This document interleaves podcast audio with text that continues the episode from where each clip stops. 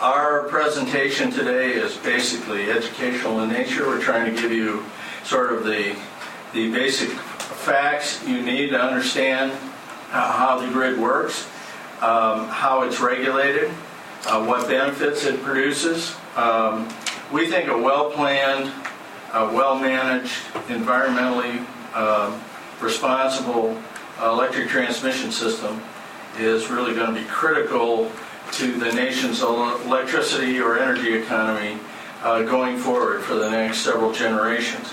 Uh, and um, in order for us to make intelligent choices about those kinds of investments, uh, we need to know what we're talking about. And that's particularly true of national policymakers uh, here in Washington. Um, in the not too distant future, uh, because the grid is aging, a lot of it was built a half century ago.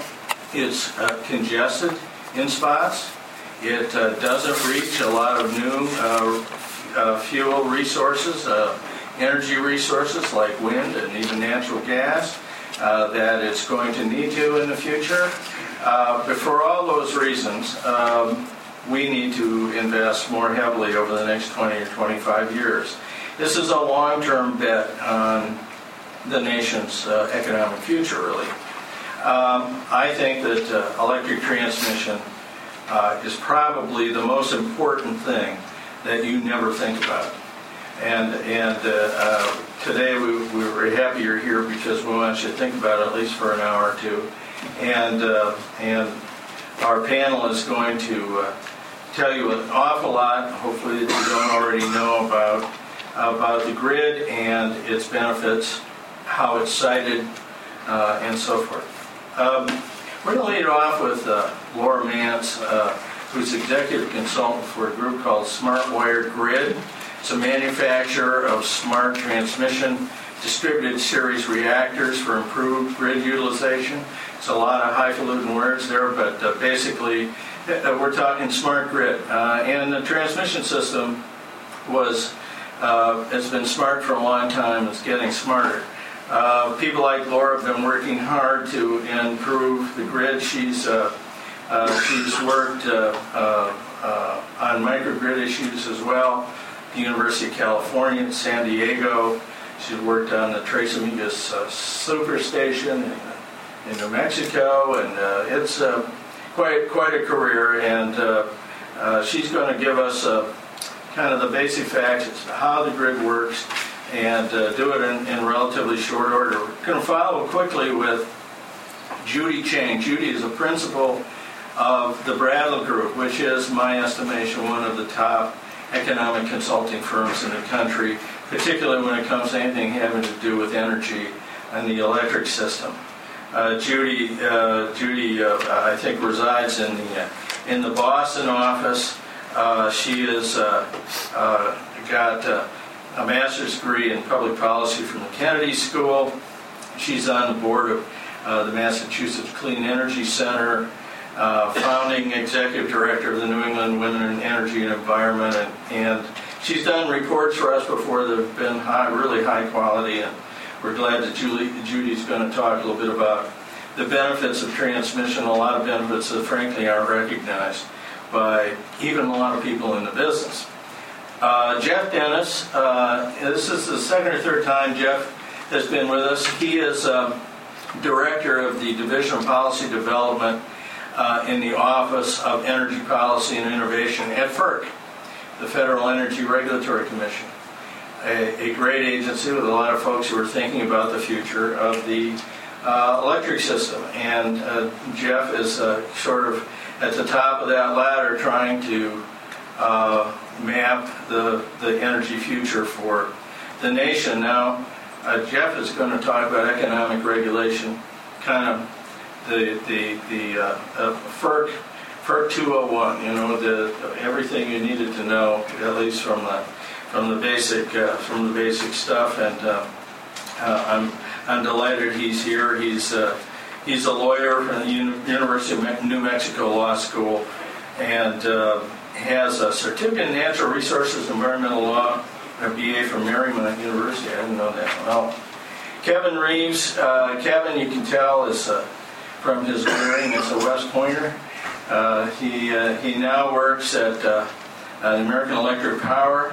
Uh, he's managing director of energy marketing at AEP Energy Supply. And uh, uh, AEP is one of our proud members. He has a Bachelor of Science from uh, West Point, a master's degree from uh, Penn from the Wharton School.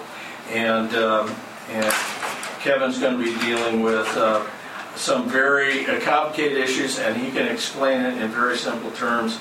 Regional transmission organizations and energy markets, that is, uh, uh, other than the retail energy, the stuff that comes through the walls here to light the room, we're talking about transfers of bulk power across high voltage lines and the markets that depend on that infrastructure, and uh, uh, Kevin's going to talk about that. Lastly, we're going to focus on siting and uh, uh, siting and permitting. Um, we have uh, uh, two really excellent speakers from two different firms that, that deal with these issues. Dan Beelan is with Ecology and Environment. He's the director of electric transmission there. Uh, he is going to talk a lot about permitting, um, all the various hoops that you have to jump through in order to get a uh, to get a project uh, uh, approved at state and even local levels. Uh, very complicated process. He's outside right now watching our luggage, but I think he'll be here in time. But, um, uh, and uh, Jack Halpern uh, is is with uh, uh, Stantec. He's uh, uh, been a, a senior consultant in the energy industry for several decades and has, has seen an awful lot of change in that time. He's going to talk about siting. His specialty is looking at land management and and uh, and resource issues that are affected by the the uh, uh, construction of electric transmission lines, and um, uh, it's one of the most sensitive issues that that uh, that transmission faces. Because you know, let's face it. I mean, uh, th- this is really great stuff if you look at it from the standpoint of, of the operation of the system we all de- de- depend on, uh, but uh, it's not something everybody wants in their backyard. So um, uh, Jack will deal with that. Let me turn it over to Laura, and away we go. Hi, I'm Laura Manz. Happy to be here. I'm uh, here with a company called SmartWire Grid. We do advanced transmission technology deployment. And my background is a grid operator and grid planner, so I'm going to try to get you through the basics in a fairly short order so the rest of the panel and the, the deep dive they'll take on their topics sort of makes sense. So um, if I if I do my job right, everything else will be crystal clear. Uh, I'd like to just go over the, the basic elements of the bulk power system. And when we talk about the bulk power system, we're really going to talk about the high wires in, in the regular vernacular. And um, I'll talk about how we control the system, what are some of the limits of the system, and um, some of what, what we're looking at in the future or down the road. Uh, so the basic terminology we use in the industry, we talk about voltage. Uh, voltage is like pressure in your in your garden hose. Uh, we talk about current, and so it'll take you back to your high school physics, or maybe even before then, to know that the current and the voltage working together give you power, or if you're doing something with it, will actually give you useful work. Um, and I'm not going to go into the engineer's version of reactive power and all of this. It's it's um, there are more complicated features on the electric grid. Um, we'll save that for the more advanced piece of this. I'm going to just talk about what we would call real power today, and um, just know that there's more to it.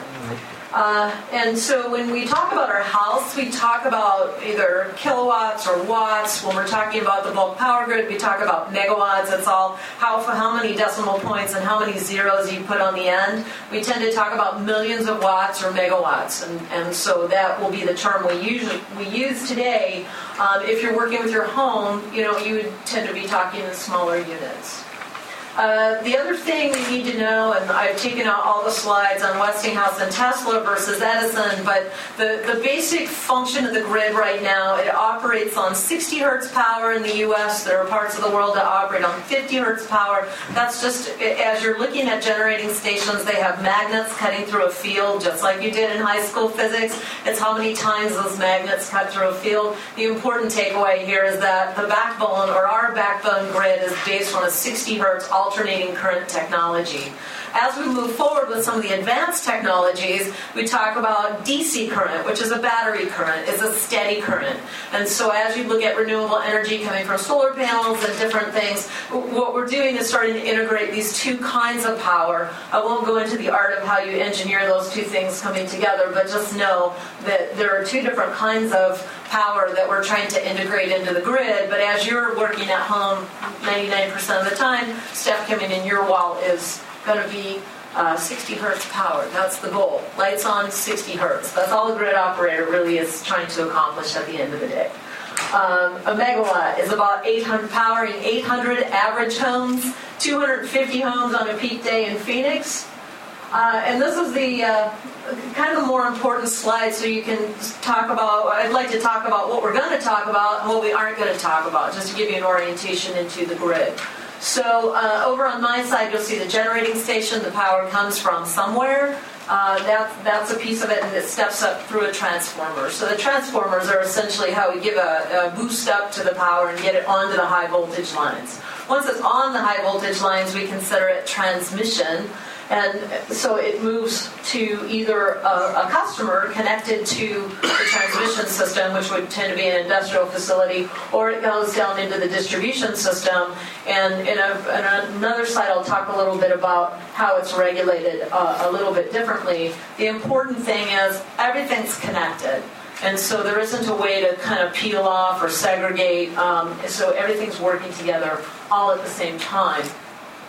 As you folks know, uh, we're, we're shifting our supply mix. That's kind of true all, all the time in the industry. As, as technologies develop, we look at different ways to produce power, uh, either more efficient ways, more effective ways, cleaner ways. And so, you know, I've just put a smattering of, of different options up here coal, nuclear, wind, gas, biomass, solar, and hydro.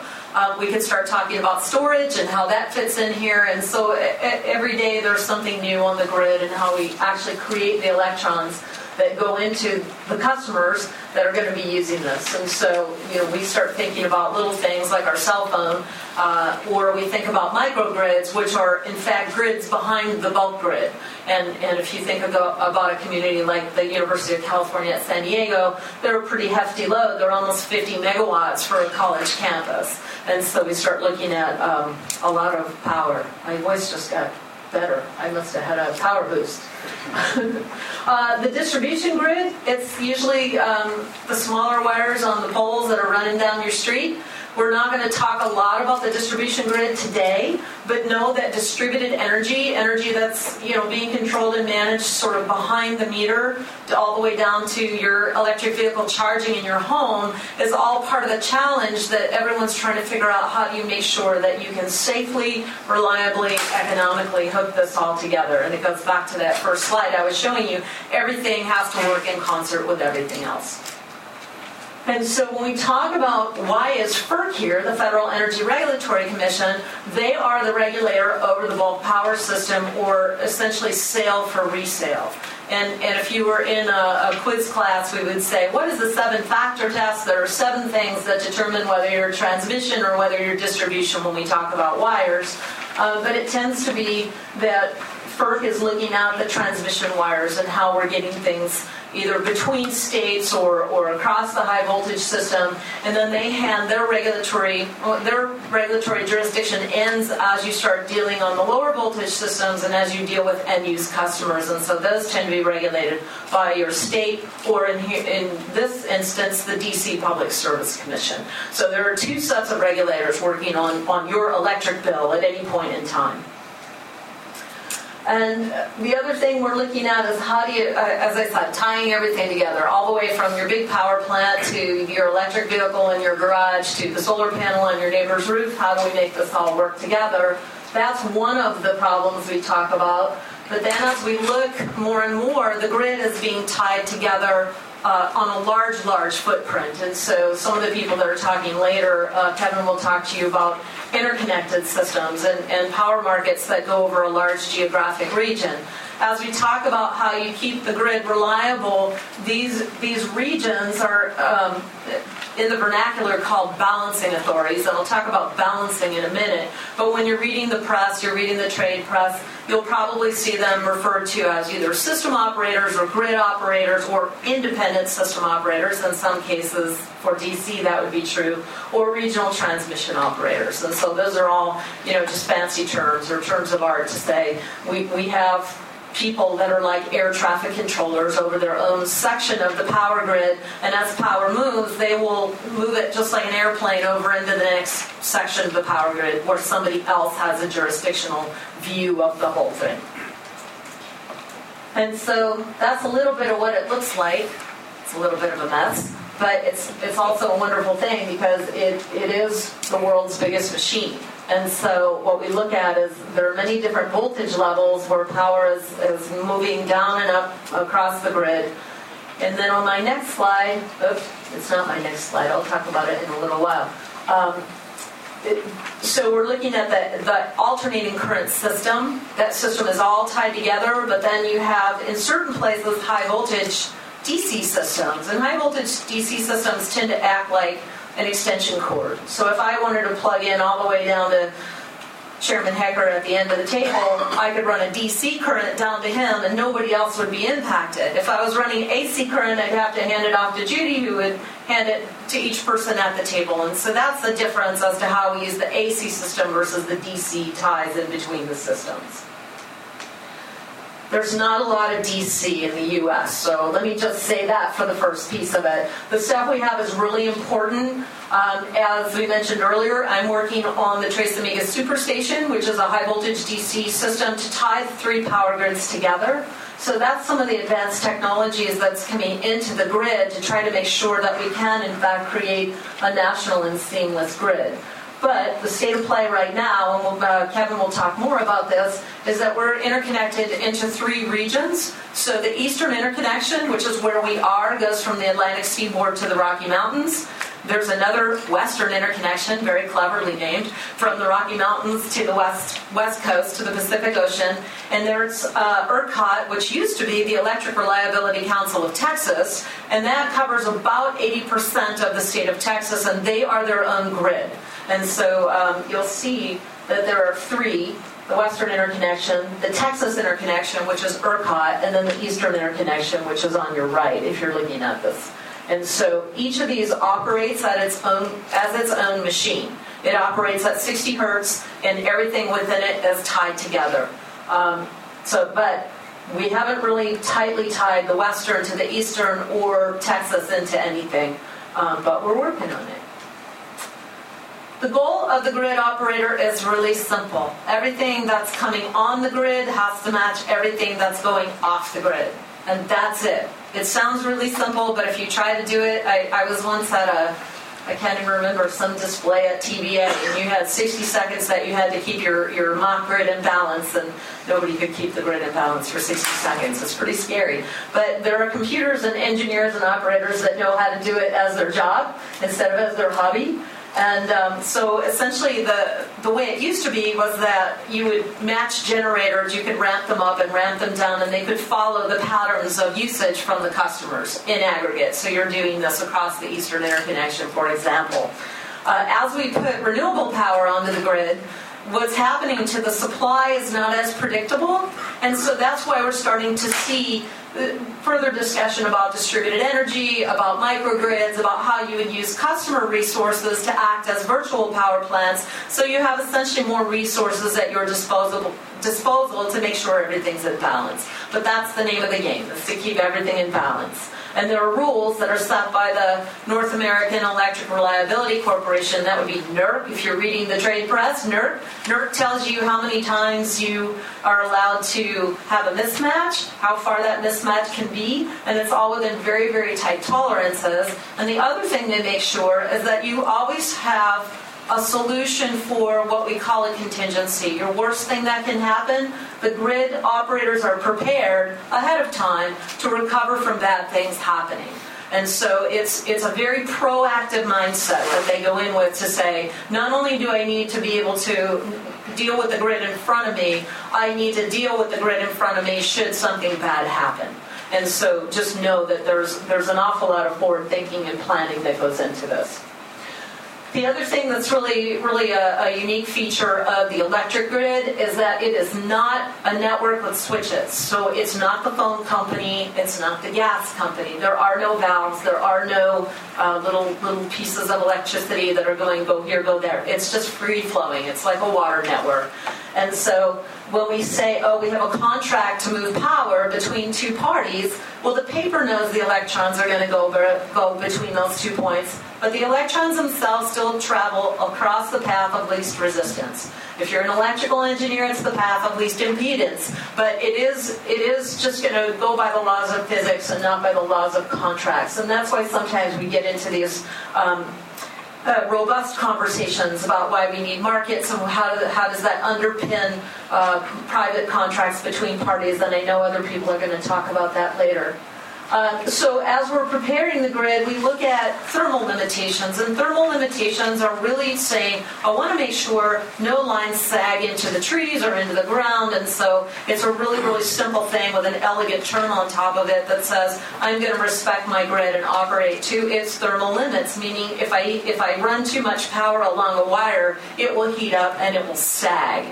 And it, it's really quite simple, but we make it sound really complicated.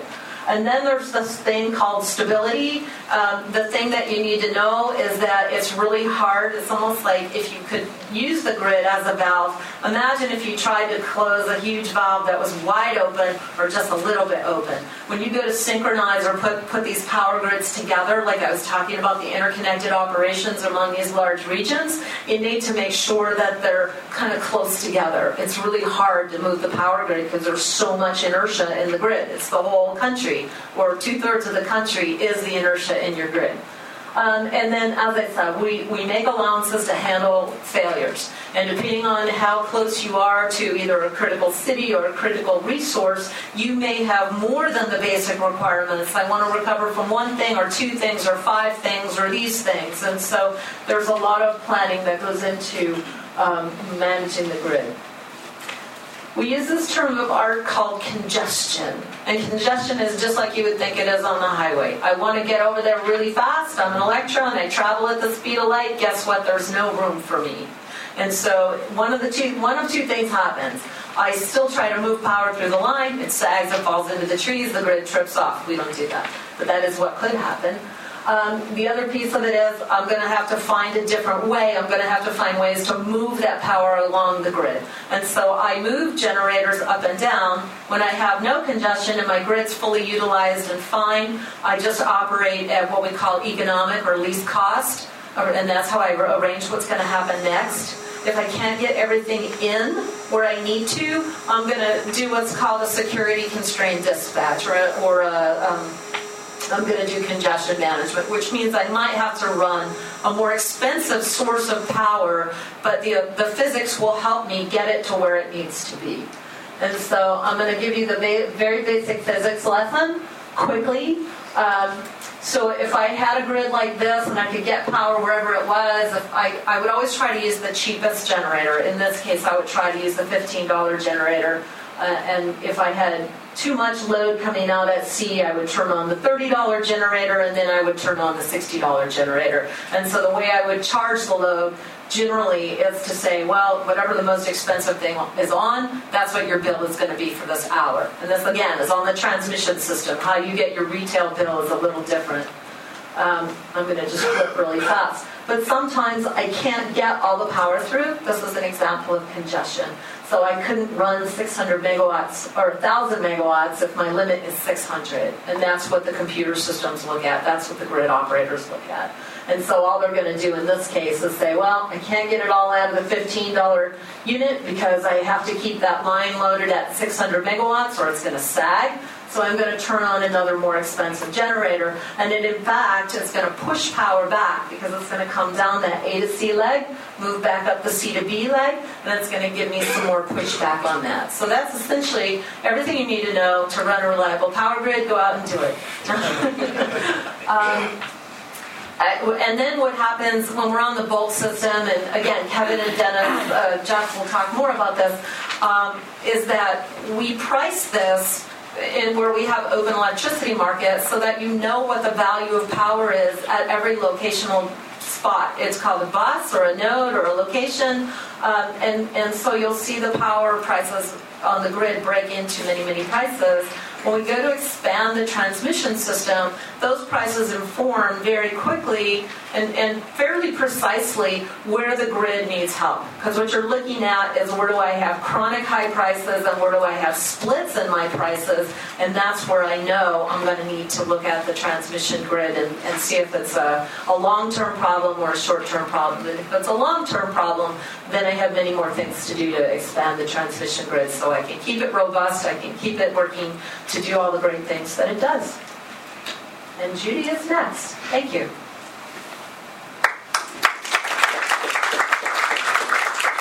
Wow, that is the best presentation on electric system I've ever heard.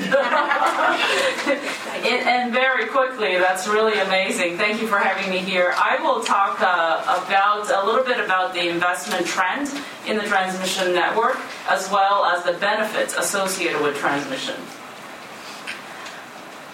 Here, uh, here's the content of my presentation. Uh, I, I, I will primarily focus on the drivers of the investments and the benefits of the investments. Here's a graph that starts in 1960. If you can't see the small prints, it's on the left-hand side. It starts in 1960 all the way to the projection in, in the next uh, few years. I think it ends about 2017.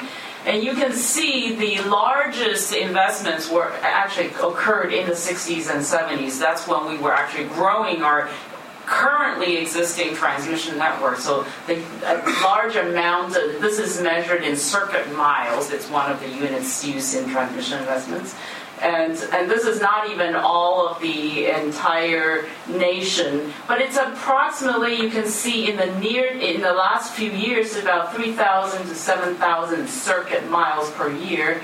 And it's equivalent to about six, seven to 16 billion dollars per year. Um, but you can see from the graph that really the recent years are quite low relative to back in the 60s and 70s. And what's also really important from this uh, graph is that guess what? Those those investments made in the 60s and 70s they are quite old. So we are now at the at the wave at the beginning of the wave to actually replace them or upgrade those investments made in uh, those years. This is another view, uh, doesn't capture the entire country, but it's another estimate. You can see by region, the United States is broken up by the, uh, by, by, the map, and by region, the investments in the last uh, 20 years or so. And you can see that there is a trend to grow uh, due to need, and I'll talk next about what are the drivers for that need. So what, what, what is driving the need for new transmission or uh, investments? First of all, uh, the country is going through a renewable um, penetration increase in um, various different states have a renewable portfolio standard that increases the, the um, desirability as well as the building out of uh, renewable resources. Uh, come with that, and a lot of those resources are located in remote areas, uh, and we need transmission to bring them and integrate them into the current grid. Load serving and reliability needs. Uh, these are just generally, we're actually consuming more and more electricity. Certainly, uh, since the economic crisis, the country has slowed down in general uh, in, in, our energy consumption and electricity consumption, but still, we're gradually growing. Um, also, the economic crisis provided more incentives for consumers to be more uh, conservative about their consumption, so there's more energy efficiency and conservation, and it's a good thing, which means that the growth of the need has gradually decreased. The growth rate has incre- decreased, however, we are still growing in our electricity uh, power consumption. So that's what we call load serving. We call the consumer serving the consumer load. And reliability. That means as we as that demand grows, the grid has to continue to stay very reliable, just as Laura explained and described. To stay reliable, it doesn't mean for every megawatt hour you consume, we build an extra megawatt of transmission. It means that we have to look at the entire network over and over again to ensure, and looking forward to ensure that system stays reliable. So the investments very much forward looking with anticipation of that growth and keeping the system reliable. Um, third driver is replacing and upgrading just what I, as I showed you in the graph, because we had that wave in the 60s and 70s of the large bulk system investment, now we're at the cusp of the upgrading and replacing a lot of that infrastructure. And that's also true in our local distribution systems. And of course, regulatory drivers. Uh, we are now, um, and we'll talk more about the power markets later in, with the other speakers, but now we have a competitive wholesale power market. It has additional drivers for using transmission to open up that market so that so that we can benefit from the tr- com- competition uh, that's involved in generation selling into the market. And transmission is basically your road, your highway to invite those generation resources to provide uh, electricity to the consumers. And so you can imagine if you are limited in how much highway you use, there's only so much resources can get on the highway, and so if they're expensive, then you, you don't get the benefits of com- competition. But if you broaden the highway, um, you allow more resources to get on the highway, and therefore it encourages lower cost uh, resources to reach consumers. And of course, that's also complicated by our environmental regulations and policies going forward. So, not only do we need to consider the cost of the generation, but we now have to also consider various environmental impact that they, they, they, uh, they use up in our, in our economy. Okay, and then interregional build out, as you saw that our uh, our country is divided into regions, but across the regions there are essentially gaps around the regions where we still need to interconnect between the regions. So I think there, those are also opportunities and drivers for additional investments. And then the entire, the, um, oh, here's the first acronym, a region transmission organization. They essentially uh, represent the regions that we will talk more and more about by the other speakers. There are waves of planning. So we, again, we look forward, as planners, we look forward and we anticipate how much consumption that will be needed, as well as use of the system from generators. So if we anticipate that say you know 5,000 megawatt of remote wind or remote solar to be added to the system, we have to anticipate them at being added into the system and build the transmission to where it's needed.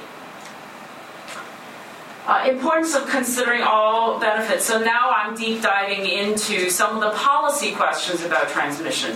One of the challenges of investing in transmission in a competitive environment is somebody has to pay for that transmission. Somebody is always going to ask, What am I paying for? And the answer to those questions are here are the benefits of in making this investment versus another investment. So the rest, the, the next few slides are talking about the benefits of transmission. And one of the uh, policy objectives of certainly of Wires Group as well as uh, all of us working in industry is to help policymakers and planners understand those benefits associated with transmission.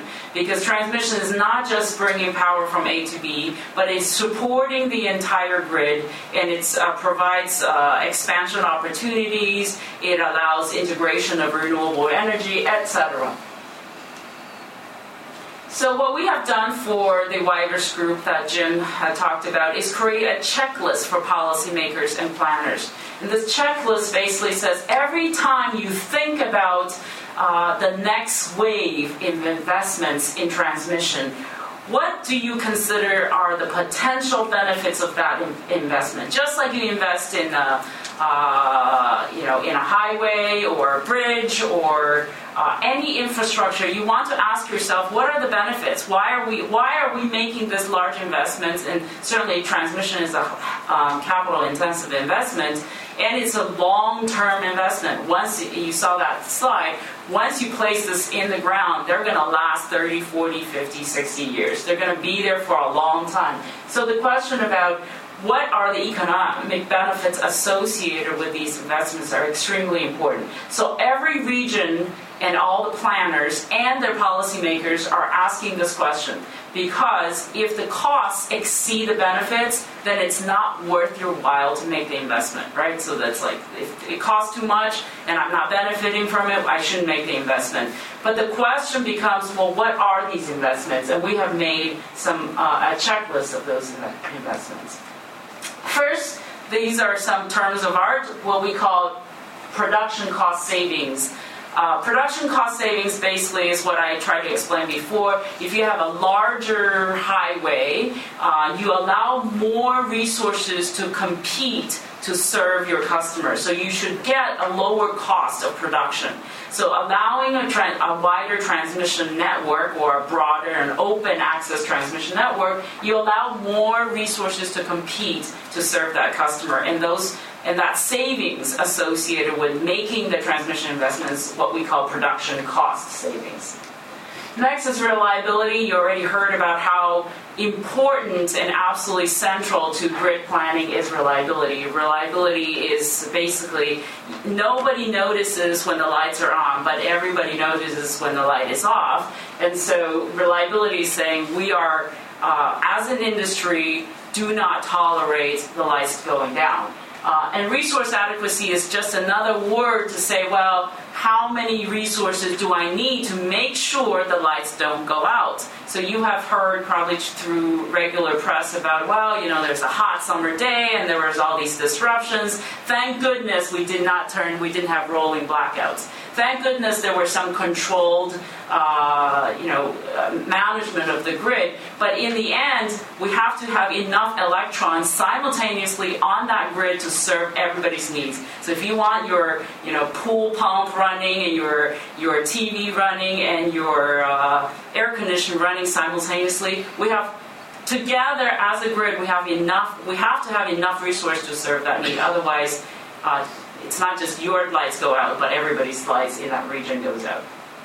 Generation capacity, cost savings. This is a set of savings that says if I can build those highways, I can then locate generation in perhaps lower cost regions. So as a society, we all benefit.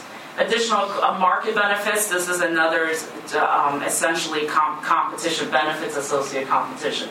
Environmental and public policy benefits, uh, we will then talk, uh, following me, there will be lots of talk about Federal Energy Regulatory Commission and how the policies are set so that transmission build out can consider state and federal policy objectives because these policy obje- objectives essentially set the next wave of direction of our electricity grid. Uh, for example, you know, regional renewable requirements, certainly environmental needs to retire some of the higher emitting resources and allowing lower emitting resources to be added to the grid. Employment, economic stimulus, anytime that you have large capital investments, you are creating jobs for that locality, and those are also benefits associated with certain build outs and operations. And then there are other very specific um, to a project. So a project could be, you know, creating more robustness in an area that's storm-ridden, so that the local network is more reliable than the traditional uh, planning. So this is our checklist, and we we have been going around and hoping that all planners and policymakers will consider all of these benefits in um, in, in evaluating projects. Um, let's see. Um, I want to just very quickly talk about we have proposed through wires a planning framework that essentially goes through a very sophisticated planning process, helping planners to think about uh, what are the potential benefits and what are the processes to think about. Again, we're facing a lot of uncertainty in an industry, which means when you're making large capital investments, you have to think about the future, but the future is uncertain, so how do we make large investments given those uncertainties? So there's a lot of work uh, from a lot of um, um, talented people in that area. Okay, I think I will pass the baton to Jeff. Um, I apologize ahead of time, but I do need to leave. But I know all of these people can answer the questions that you might pose to me. Um, but if, if you have a quick one or two, I could take one or two questions right now. If not, I will pass my baton to Jeff. Great. Thank you very much.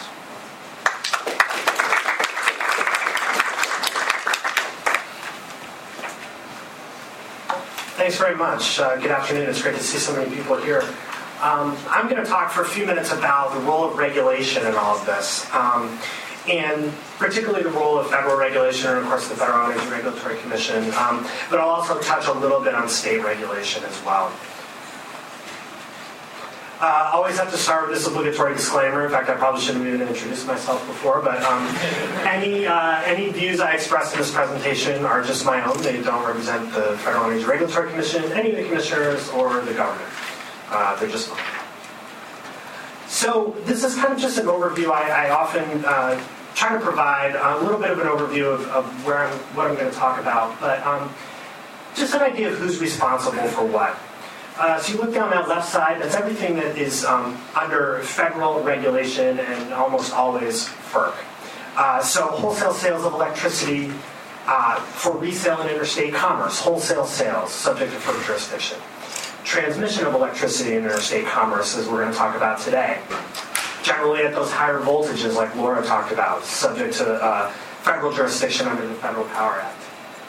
Very, very, very very, very limited uh, transmission siting authority, which we'll talk about a little bit later, uh, extremely limited. Um, FERC also does a few other things under the Federal Power Act, um, permitting of uh, hydroelectric plants, for example.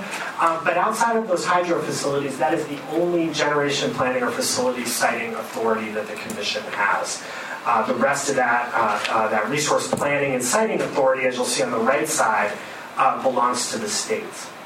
Um, and of course, we talked a little bit about reliability of the transmission grid as well. That's under federal jurisdiction. So moving over to the right, states really have control of the, over that retail sale to end users. What you pay Pepco, Dominion, whomever for your power. Um, and then again, that low voltage distribution uh, system. Uh, that is under uh, uh state regulation as well. Uh, and then I talked earlier um, siting of power plants, siting of transmission line. We're going to talk about that a little later, but that's uh, under state jurisdiction uh, almost exclusively.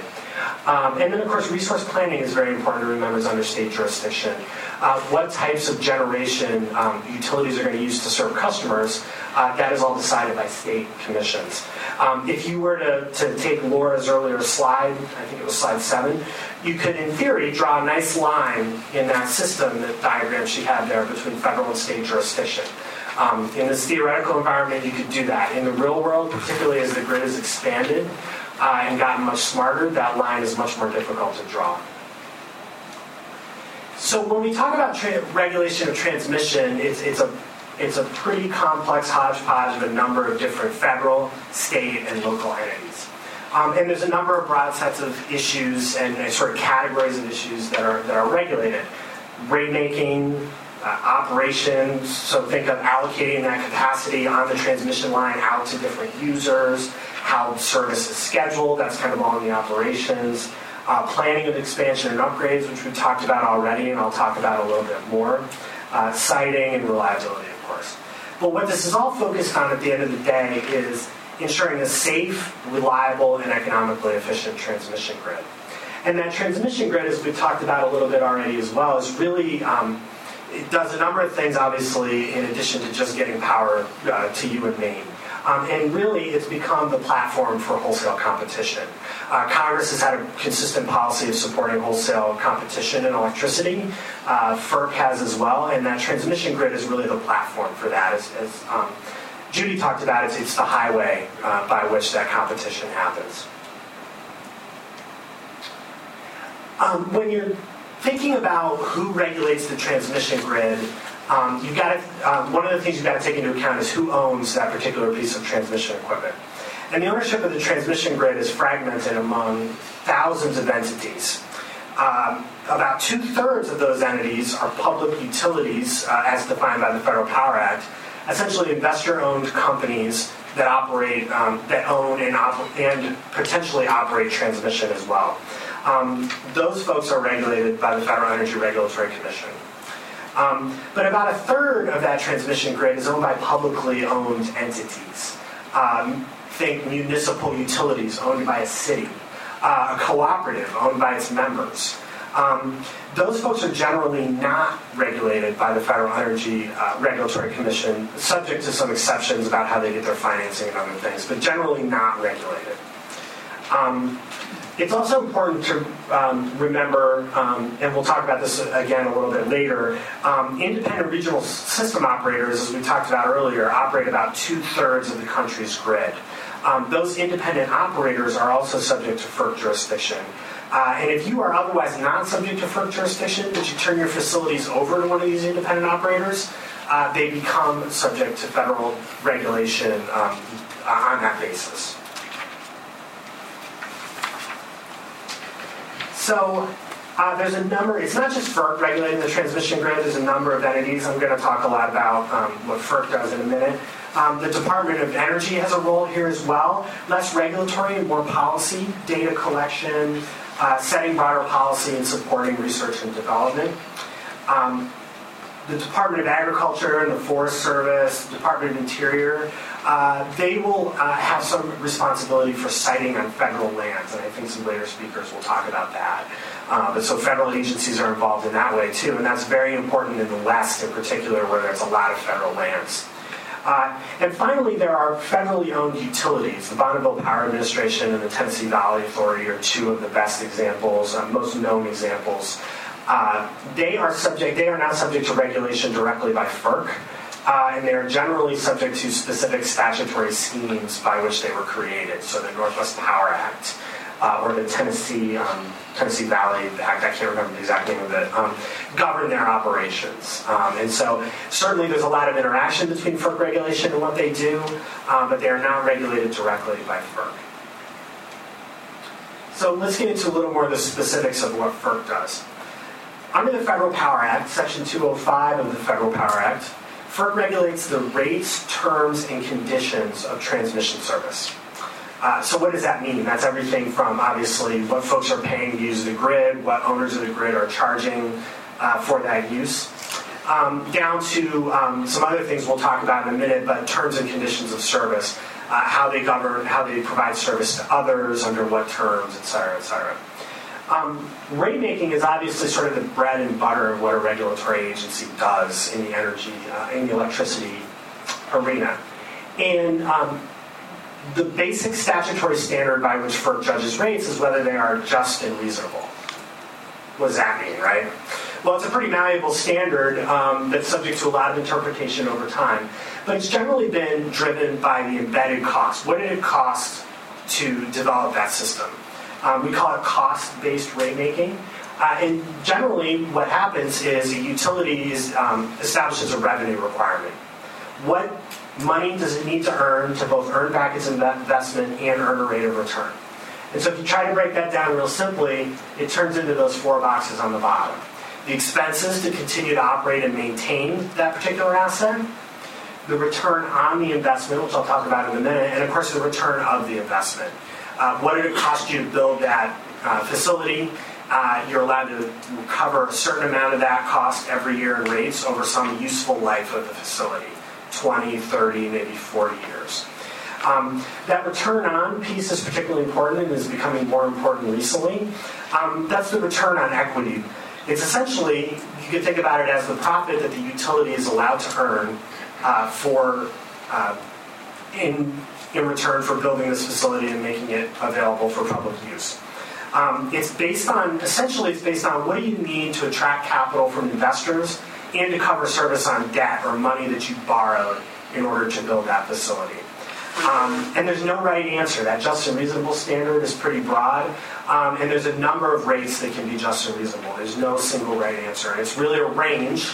It's determined by complex financial analysis that looks at things like bond yields, um, treasury yields, um, stock prices generally in the industry, comparison of one utility to another, comparison of utilities to other uh, similar industries.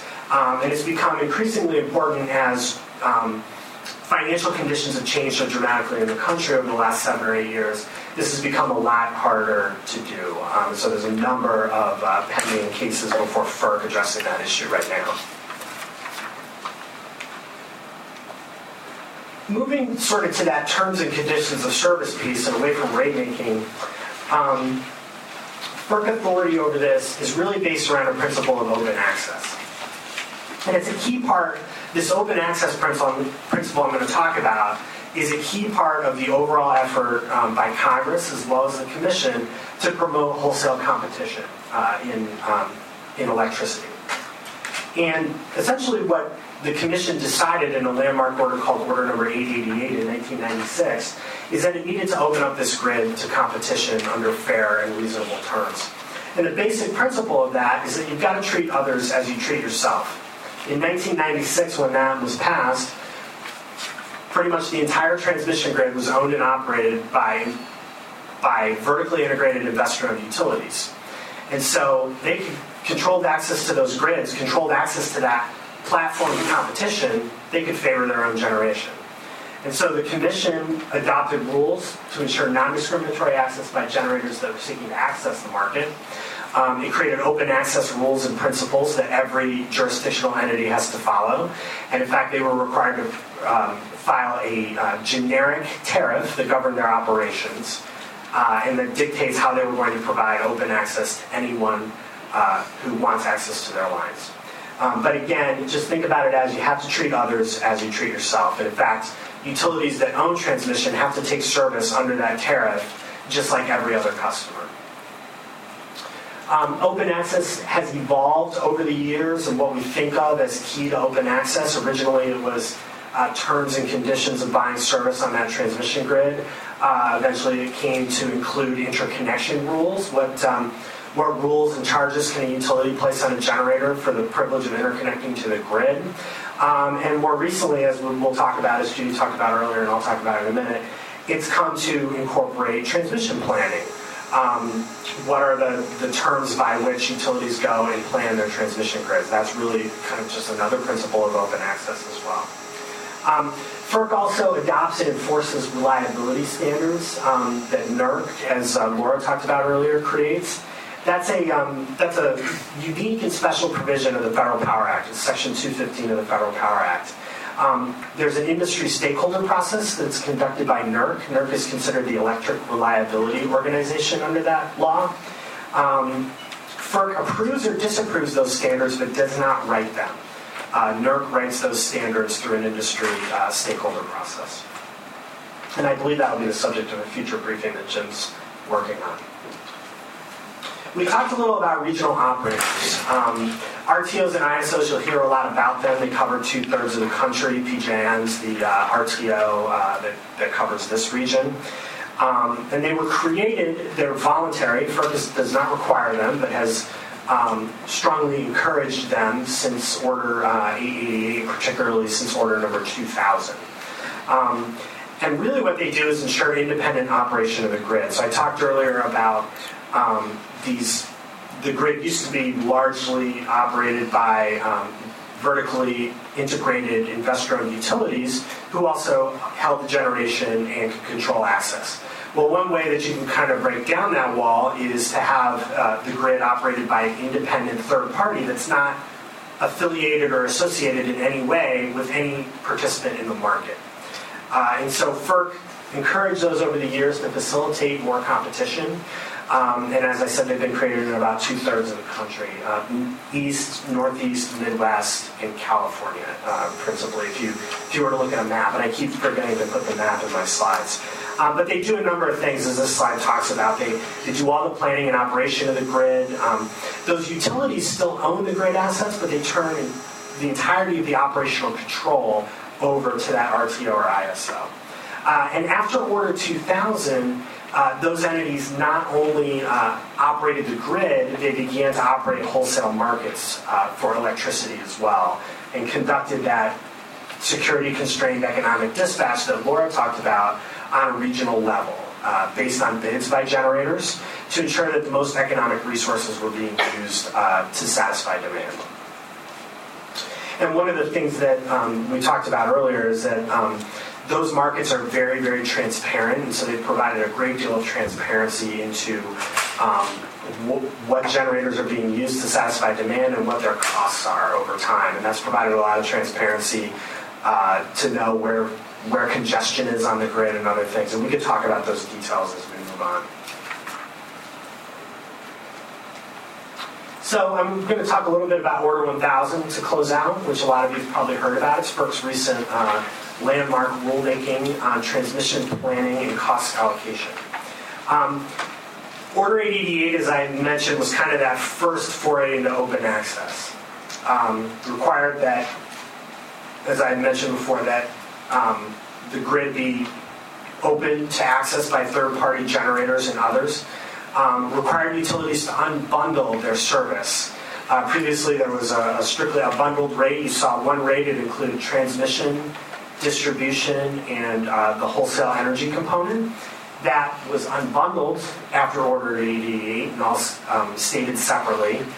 Um, Order 890 was an update to Order 888 that was issued in 2007, and that was when FERC first decided that the open access requirements, in the course of updating those, required that there be more transparency into how the grid was planned, so that customers, wholesale customers, uh, could have some input and insight into how the grid is planned and how future expansions would be decided, where, where they would go, and where they're needed.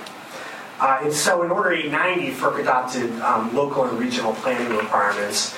Order 1000, in large measure, updated those uh, based on a few years of experience under Order 890 and just the continued changing nature of the grid in the last 10 years. Uh, the, the first set of requirements under Order 1000 is that jurisdictional, FERC jurisdictional utilities plan on a regional basis with their neighbors. So if you think historically about the grid, it was originally planned at a very local level. Individual, vertically integrated, investor-owned utilities planning to meet their own needs, get their own generation to their own loads. Over time, that has expanded, and so um, they're relying on third-party generators, independent generators. They're relying on resources that are further and further away from their own loads, um, and that's required a broader look at transmission planning. Uh, the Commission's Order 890 required that that um, utilities have a have an in-depth local planning process, have the how that process is conducted, where there are opportunities for stakeholders, customers to participate in that process, uh, laid out uh, in their tariffs that are on file with the Commission, and also that they publish a local transmission plan.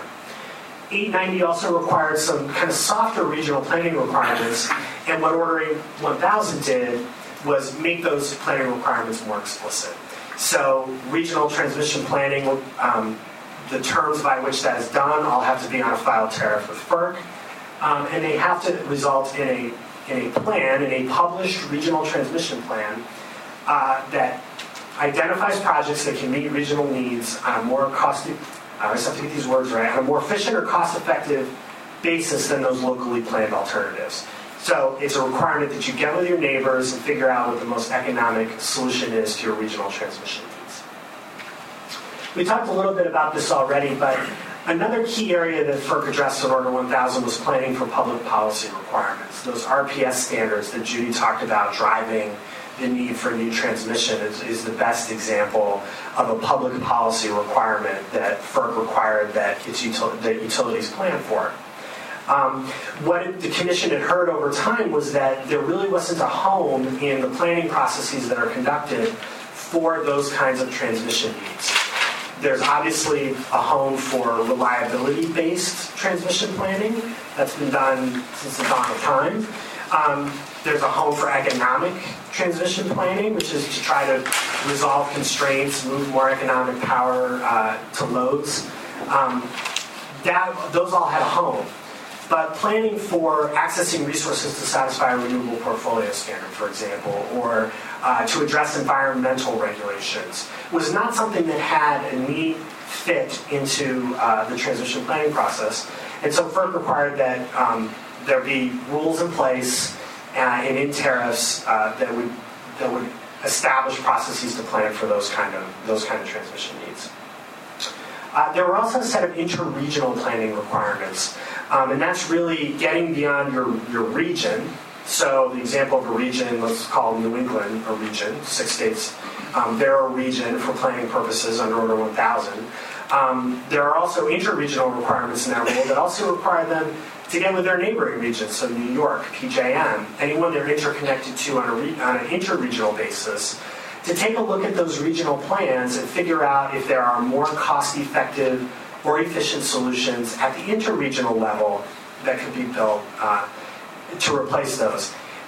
One of the drivers of that is really um, one of the places where there's still a lot of economic efficiency in the grid is those what we call seams between uh, regions. Uh, so we've had RTOs have been built, they've been expanded, they've captured a great deal of efficiency in the system, but those seams between the two markets um, are where we lose some of those efficiencies. And so um, interregional planning can really help with that. So the Commission um, adopted some requirements in that regard as well. In terms of cost allocation, obviously this is where the rubber meets the road, right? Who pays for that transmission once you build it?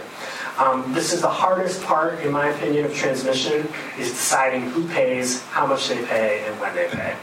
And Order 1000 tried to um, tried to address this problem um, by adopting regional cost allocation requirements uh, for those regional planning processes.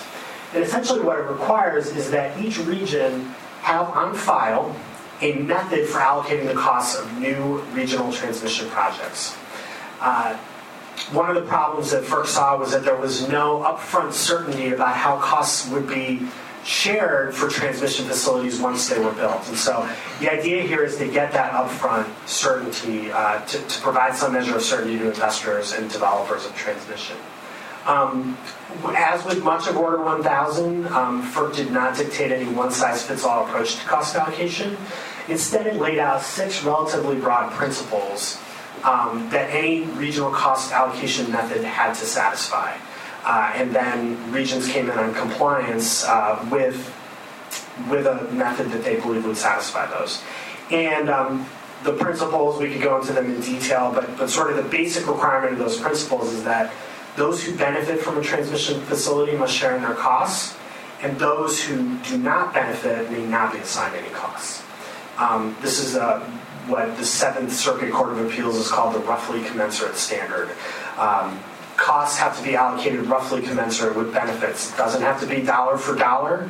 You don't have to pay one dollar for every dollar of benefit you get, but cost allocation methods have to roughly approximate the benefits uh, that individual re- pieces of the system, classes of customers, et cetera, uh, receive from that transmission line. You know, as Judy talked about, there's a lot of benefits to transmission. Some are easier to quantify than others, and that's one of the, the developing areas uh, that that the commission's still looking at, that the, industry's still looking at, is how do you quantify those benefits? Because the, uh, the better you can quantify those benefits, the better you get agreement on them, the easier cost allocation becomes. There were also a set of non-incumbent transmission developer reforms. Uh, essentially, what this, these were trying to do um, is break down barriers to competition from non-traditional entities who want to come in and build transmission. Transmission's historically been built by um, the, the, traditional utilities that have served load, um, you know, for, for decades. Um, they've traditionally developed footprints by which they develop transmission, largely growing out of um, their service territories, their retail service territories.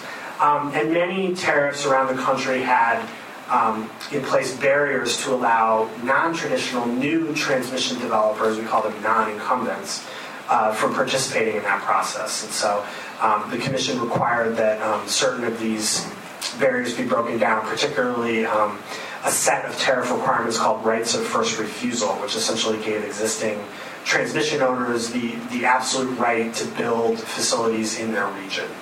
Uh, the commission required uh, many reforms uh, to get at this area, and again, to promote competition in transmission development uh, with the idea that more transmission, more competition in bringing solutions to the regional planning process uh, will result in more cost-efficient and effective alternatives.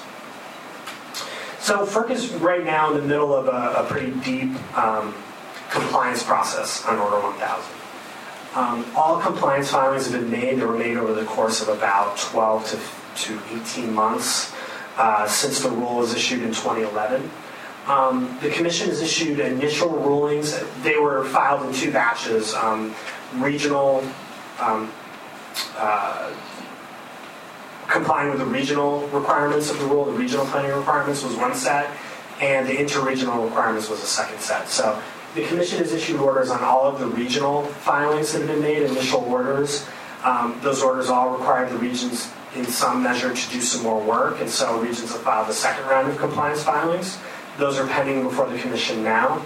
And um, interregional compliance filings have been made as well. The commission has yet to act on uh, initial orders there, um, uh, and so that'll be one of the next things the commission does as well is, is begin to rule on those interregional compliance filings. Uh, one last thing I'll note on Order 1000. Last Thursday, the DC Circuit Court of Appeals heard oral argument on challenges to Order 1000 from a number of entities. Um, there were kind of four broad sets of challenges that the court is looking at. Um, the Commission's uh, authority under the Federal Power Act to um, establish rules or requirements for transmission planning is an issue. Um, obviously, the cost allocation determinations were controversial, and so so that's at issue in the appeal as well. Um, the role of states in these processes and, and, the jurisdictional lines between the federal and state government in these planning processes uh, is at issue. Um, and finally, those non-incumbent developer reforms that I talked about are at issue as well. And likely the court will rule um, this, I think, I believe this fall.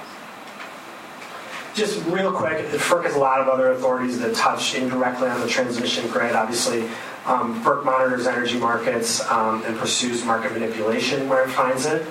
Um, we also have authority to approve mergers and acquisitions made by public utilities, um, oversees issuances of securities by public utilities.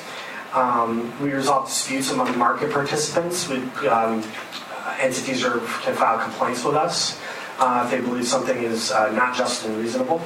Um, and then again, we have that very limited backstop siting authority that I talked about earlier. Um, and I think that'll be discussed a little bit later. But um, it's essentially a role behind the state to a primary role.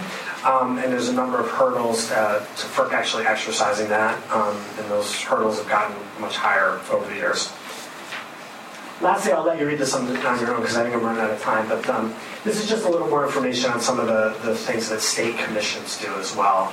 Um, as I mentioned, as the grids become more interconnected uh, and become much bigger, that line between federal and state jurisdiction has gotten a little bit more difficult to determine. So at FERC, we constantly work with state regulators um, and vice versa. Um, uh, to try to keep lines of communication open and avoid jurisdictional disputes where we can, but sometimes they still happen.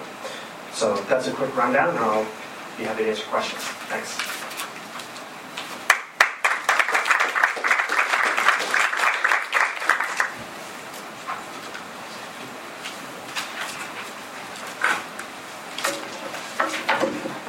So we've been going at it for a little bit more than an hour now, and I'm starting to see some heavy eyelids out there. So if you all want to stand up and stretch for a quick minute, that's that's perfectly fine. No takers? Anybody?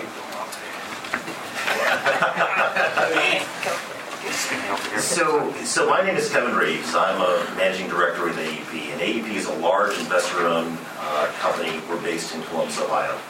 We serve approximately 5 million customers in 11 states, and so that's the, uh, the commercial for, for AEP.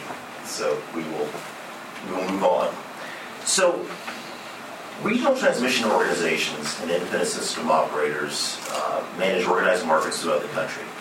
Uh, the RTOs and ISOs um, were created by regional stakeholders uh, in response to FERC Order 888, which was issued in 1996, and FERC Order 2000, which was issued in 2000. So never let me say that FERC doesn't have a sense of humor. Um, among the many functions of the RTOs, they exist to do the following functions that are outlined on the slide, and I will consult your intelligence by reading the slide to you. But I will give you a couple minutes to read it.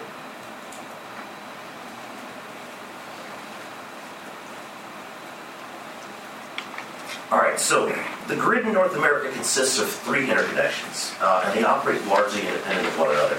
So that means that the ability to move large-scale amounts of power between each interconnection is, is largely limited. So As an earlier speaker had said, there's, there's a west interconnection, which is essentially the area west of the Rocky Mountains. There's an east interconnection, which is essentially the area east of the Rocky Mountains. And then Texas, or at least 80% of Texas, is an entity unto itself.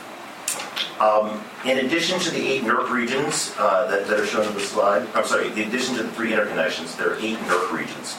And the NERC regions are charged with maintaining reliability in the region. They don't operate markets. Uh, it- It's important to distinguish between NERC regions and RTOs. So RTOs are voluntary.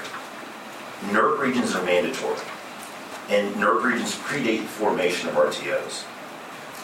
So because RTOs are voluntary, memberships can shift over time. So for example, there's a, there's a utility not far from where we are called First Energy. First Energy used to be part of MISO. They decided they didn't like MISO, so then they moved to PJM. And that's perfectly fine because membership in RTOs uh, it, it is voluntary. Um, RTO, excuse me, um, the NERC regions though are stand or static. And so you look at take the state of Michigan for example. Uh, Michigan, most of Michigan's geography is actually located within MISO, but the NERC region that Michigan is assigned to is actually covers most of the geography of PJM. So there can be a little bit of an overlap just due to some of the you know, idiosyncrasies of, of kind of how those regions were set up. So as you can see from this map, there are significant parts of North America that are not part of an RTO. And this speaks to the voluntary nature of RTOs, where it's clear that in many parts of the country, and I will leave it to you, up to you to draw your conclusions as to why, but in many parts of the country, it's clear that the benefits of, of joining an RTO are not perceived to be worth the costs, whatever those costs may be. So, whatever your goal is from a from a policy standpoint, whether you want to increase the market share of renewable energy resources, uh, such as wind and solar, if, if you want to increase our country's energy, energy security by developing shale plays in the continental United States, or if you want to ensure grid stability in the wake of an estimated 30 to 40,000 megawatts of coal retirements, a robust transmission system and, significant transmission investment is required you know, to achieve any and all of these objectives. So if you look across the different RTOs uh, within the country, you'll find that, while they all perform similar functions, they each go about their business in very different ways. And for example, to take two, diff- two very different RTOs, ERCOT and PJM. Power plants in ERCOT only get paid when they generate electricity. You have no, no generation of electricity, no revenue. In PJM, power plants receive what's called a capacity payment from the RTO for their ability to generate electricity when needed, in addition to the revenue they receive when they generate electricity. RTOs allow for more effective grid management by providing a central clearinghouse for transmission and generation uh, transactions. Uh, and they also allocate transmission rights and manage day-ahead and real-time markets. However, market participants are still free to negotiate bilateral contracts, that's just an arm's length contract from party A to party B, uh, with one another as their business needs dictate. And as I mentioned before, participation in RTOs is voluntary. However, FERC provides incentives to encourage membership in RTOs. So the jurisdiction of FERC is limited only to public utilities or investor-owned utilities like, like the one I work for, American Electric Power. Fully one-third of transmission within the United States is not subject to FERC jurisdiction. Um, transmission facilities that are owned by public power entities, such as uh, Bonneville Power Administration, Tennessee Valley Authority, uh, most major cooperatives and most utilities within Texas are not regulated by FERC. Once you get outside of the realm of RTOs and ISOs, FERC's ability to promote the, the coordinated enlargement of the interconnected grid is significantly weaker uh, than it is within the RTOs and ISOs because FERC policies do not apply to all the owners of that interconnected system.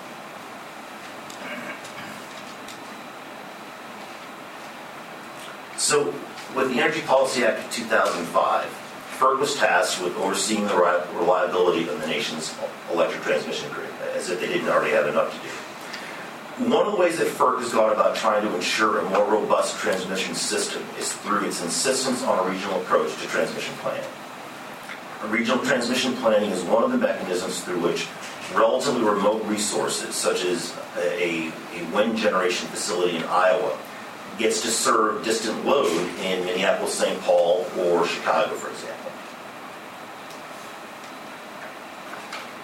So understanding the regional transmission process is integral to understanding how transmission projects are analyzed, selected, and paid for.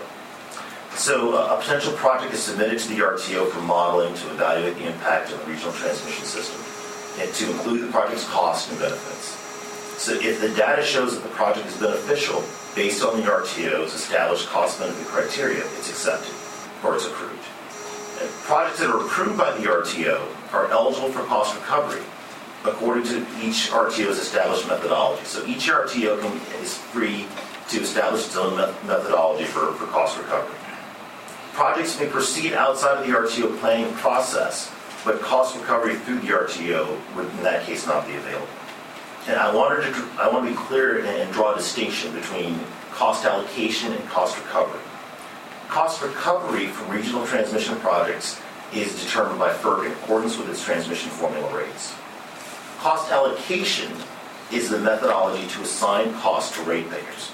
For example, in, in SPP, for transmission projects that are less than 100 kV, and forgive me for using the jargon, kV is just a kilovolt, um, the costs are allocated entirely to load, to the load in the zone where the transmission is built.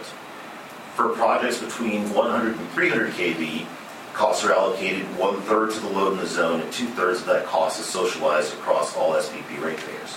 And then for projects above 300 kV, 100% of the costs are socialized to SPP ratepayers. Each RTO approaches cost allocation in a slightly different manner, each in its own way trying to strike the proper, proper balance of cost allocation. So if you looked at a transmission map from the not too distant past, most of the extra high voltage lines, say 345 kV and above, would be clustered along the lines of where population is centered. You know, along the coasts, pockets in the Midwest and Texas. And that's because historically individual utilities built transmission to meet their individual needs only, without really taking into consideration any regional requirements. The transmission map in the not too distant future will have uh, extra high voltage uh, transmission lines in places they never would have been otherwise. West Texas, um, SPP, the Upper Great Plains portion of, of MISO. And, and this is due in large part to the regional transmission planning process. This regional planning process allows for large-scale integration of renewable energy into our generation resource portfolio. It will also allow for continued grid reliability as natural gas-fired generation ultimately displaces uh, a significant portion of our coal-fired generation. Regional planning and related cost allocations expanding beyond RTOs and ISOs as a result of FERC Order 1000. Entities that are not in RTOs will have to join a transmission planning region, so kind of an RTO light. Um, and each planning region has to include more than one utility. Certainty regarding cost allocation and cost recovery of transmission investments are critical for grid expansion. Not surprisingly, cost allocation is extremely challenging, given the complex and highly interconnected nature of the bulk power system and, and, and the existing regulatory framework. Not to mention that merchant transmission development and, and other opportunities which can, which can transcend regions. So, over the course of this presentation, I, I mentioned both bilateral and organized markets, and I would be remiss if I didn't spend a minute to at least give you a better sense of each. A, a bilateral contract is simply, as I mentioned earlier, a contract where a buyer and seller negotiate directly and sign a two-party agreement to trade electric power. Outside of the RTOs, and that's mainly the Southeast, the Upper Great Plains, and the West, that's not including California, wholesale power trades only occur through bilateral contracts because those are the areas that don't have RTOs. Now, within RTOs and ISOs, there are both bilateral markets and organized markets that pool all sellers and buyers. In- most RTOs, this organized market entails a market clearing price for energy that changes every 15 minutes based on supply and demand balance at that time. In the RTOs, FERC oversight of transmission is stronger because all transmission owners follow the RTO's transmission policies, which have been approved by the Commission.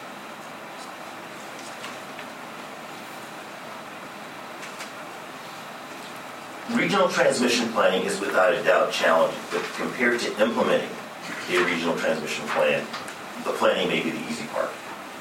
Siting of transmission lines is a long, arduous process that is likely to have very strong localized opposition. And while the Energy Policy Act of 2005 gave FERC limited, limited siting authority in DOE designated areas, the fact of the matter is that the siting of transmission lines is still very much a local issue that comes with a myriad of potential obstacles which have to be successfully navigated. The other major obstacle to carrying out a regional transmission plan is determining who's going to pay for it. FERC Order 1000 established six key principles of regional and interregional cost allocation. And, and these principles are that cost allocation must be roughly commensurate with estimated benefits. No costs should be allocated to those who receive no benefit. Costs can only be assigned to regions where the facility is located. There has to be a transparent and documented process for cost allocation.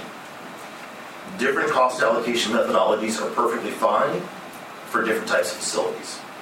And if used, and if the cost benefit ratio is used, that cost benefit ratio should not exceed 1.25 to 1. Interregional transmission planning between RTOs is the next frontier, and it's probably a subject for, for another day. So I think with that, I will just say thank you very much. AEP looks forward to the process of continuing to work with stakeholders and for going forward. Thank you very much.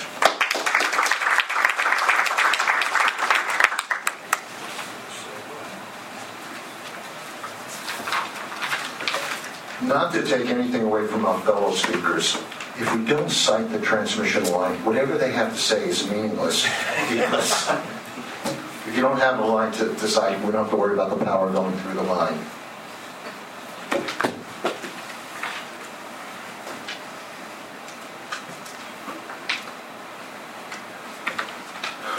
Site selection is, is, you know, I'd like to say it's a science, but it's really not. It's an art and it's putting together a bunch of different factors involving the human and, and the, the, built environment and the, and the human environment and the ecological environment. And these things need to be blended along with the engineering factors and the costs. And, and there is no such thing as a, a one-size-shoe-fits-all. Each siting study, each particular area will have its own significance in terms of the local physiography, the local environment, and the population. And this is becoming more and more important in terms of siting. We've talked about the reasons in terms of trying to connect renewables, new renewables. These are generally involving longer lines, lines that are as much as six, 700 miles long from major wind centers or solar centers. Also, reliability in terms of trying to solve reliability problems by additional transmission reinforcement of the grid involves also siting. So what are we doing in, in, in site selection? We're looking at trying to connect a series of points, usually you know, point A to point B. And what we're doing is we want to understand what's happening in that area. We want to identify are there any opportunities that would simplify the siting? Could we parallel existing facilities such as existing transmission lines or roadways or gas pipelines or, or, or, or highways or whatever from that point of view? what kind of alternatives do exist out there in that area to get from point A to point B? Uh, what are the impacts of each of those alternatives? And from that, we would go to identify a proposed route. Now, I put this up there, and on the y-axis going up and down is the amount of relative amount of relative effort, and on the x-axis across the bottom is time. And you can see all these different areas that are involved in the whole transmission project. Uh, route selection, you see the term NEPA up there, National Environmental Policy Act. That would be involved if we're crossing or affecting federal lands or federal permitting. Uh, NEPA could be involved, National Environmental Policy Act. Right of way, actually acquiring the land. Uh, NEPA in terms of the actual permitting. And we look at NEPA uh, and part of the siting because what we try to do is we try to simplify our siting approach. We try to avoid federal lands. So that is part of the actual site selection process. But when we get into the permitting, if we're involved in that, we have to deal with, with NEPA if we're on federal lands, or again, if we're involved in a federal uh, permitting action. And Dan will talk more about that. Then we have the engineering aspects, the construction management uh, uh, construction management aspects. Can we get into the transmission to build it?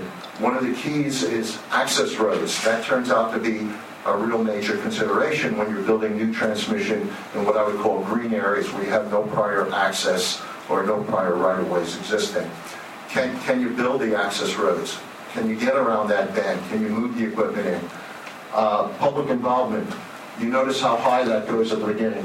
And that really varies from project to project in terms of how people consider and how they work in terms of public involvement. Are we out in the rural areas? Are we more towards an urban area?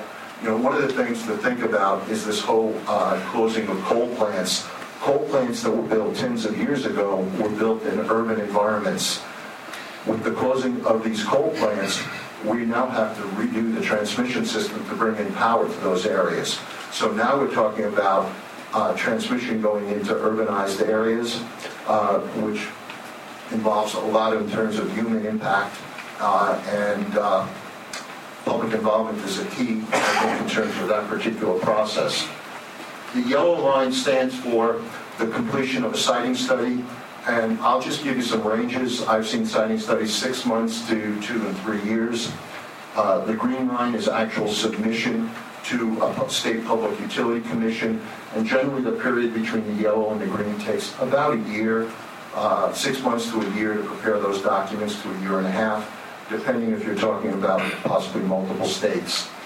And then the blue line represents uh, authorization by a state public utility commission to go forward with construction.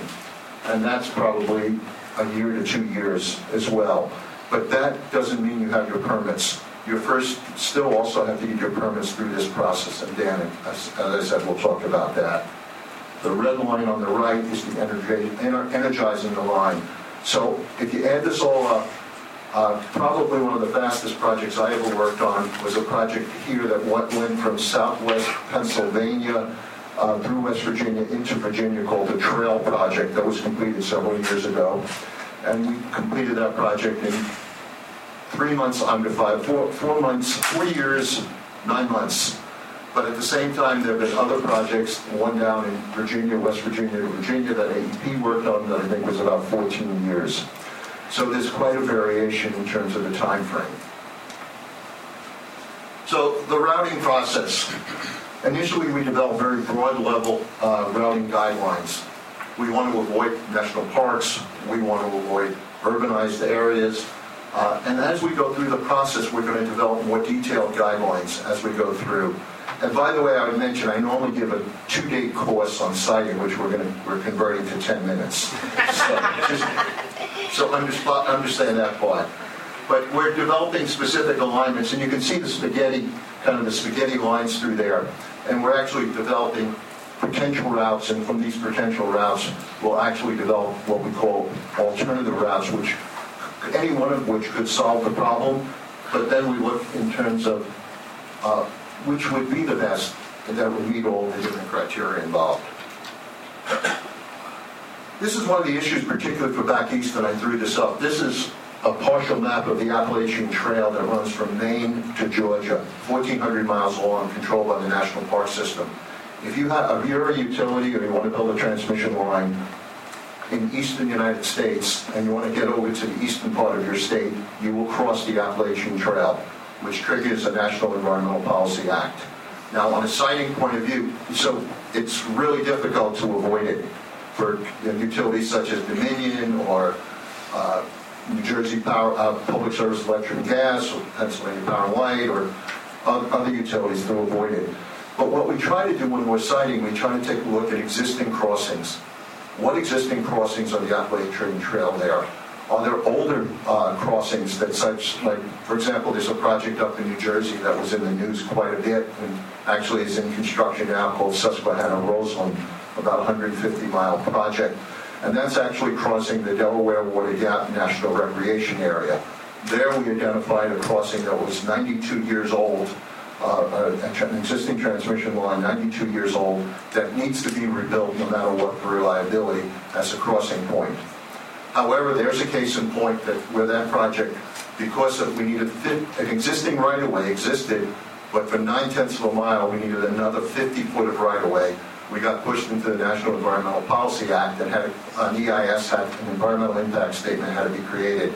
To make a long story short, that project's running about eight years and should be completed this next year. Uh, In reality, if we didn't get pushed into an, uh, into NEPA or into an EIS, uh, we would have been completed within five years. Uh, We already had state approvals and permits and everything else would have been completed. And I'm raising this to give you an idea of the timing and how we approach siting for, for, for uh, things like this where you can avoid it. And what we try to do is to avoid these kinds of uh, things that would lead to uh, NEPA actions, that would lead to uh, increased environmental impact, et cetera. So these are just a list of guidelines, and it's in the handout that you have, so I'm not going to bore, bore you with it. But generally, we look at large constraints at a, at a regional level, and then we start honing in with uh, smaller constraints. So we actually get on the ground and we actually look for houses. We want to stay away from houses. We want to stay away from schools. And that's our intention to try and do those things. So actually, this is a preference for siting and how we we look in terms of how we want to site our lines. Our, our first preference is to upgrade or double circuit an existing line, transmission line. Secondly, we would try to parallel an existing line. Thirdly, we try to look at paralleling roads, railroads, and pipelines. And our last alternative is trying to develop what we call greenfield solutions, where there are no other linear features that we can work with and to ameliorate big impact. Here's an example out in West Virginia. This is actually the TrAIL project, and you can see the existing line. In this area, we uh, paralleled. And the reason I put this up is, I mean, there's not much out here, but imagine if you were in more of an, uh, of an area that had much more uh, people, and they were living next to this existing transmission line, and then all of a sudden, you go to build it, and they've lost the part of their backyard, because most people consider these things part of their backyard. So paralleling an existing transmission line is not necessarily a panacea. I think it really depends in terms of what else is there and, and the possible human impact. The other key part of this is eminent domain. If you can't acquire the property, everything else is meaningless. And that kind of varies from state to state. You need to get the Public Utility uh, Commission approval before you can go forward with an eminent domain. Uh, There are some states, such as Delaware, that do not have eminent domain. So you have to buy the property, and if you can't buy the property, you can't build the project. And at that point, I think it's time to turn it over to Herman.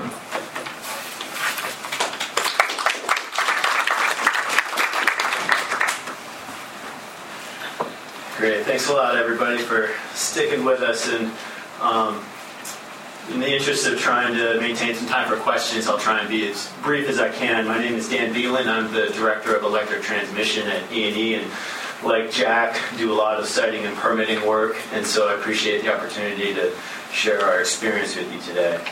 Um, so what I plan to talk through today, uh, a lot of it's already been said, so I'll be able to, to move through a lot of what I was going to talk about. But really, what I'll focus on is uh, regulatory authority surrounding permitting, and then uh, what that translates into in terms of challenges and opportunities, uh, with particular focus on uh, recent trends and developments. So, background, a lot of this has already been talked about. Uh, there are a lot of key drivers to building new transmission. Um, and one of the um, evolving challenges for permitting that infrastructure is the lack of a continuous federal authority. Um, this could be contrasted with uh, the natural gas pipeline infrastructure network that has the Natural Gas Act um, to use as a permitting framework, and that's a very consistent, known entity. It's, it's a known regulatory environment um, that pipelines can move through. There's no equivalent of that in electric transmission. So, um, what that translates into at the end of the day is that um, as, as time has gone on, as we've come into the present, it's taken more and more time to permit transmission lines, particularly the large interstate projects that uh, Jack was referring to. So, in getting to authority, a lot of this has been talked about, but really at the federal level, the the authority is, is really piecemeal. It's based on what's called a, a federal nexus.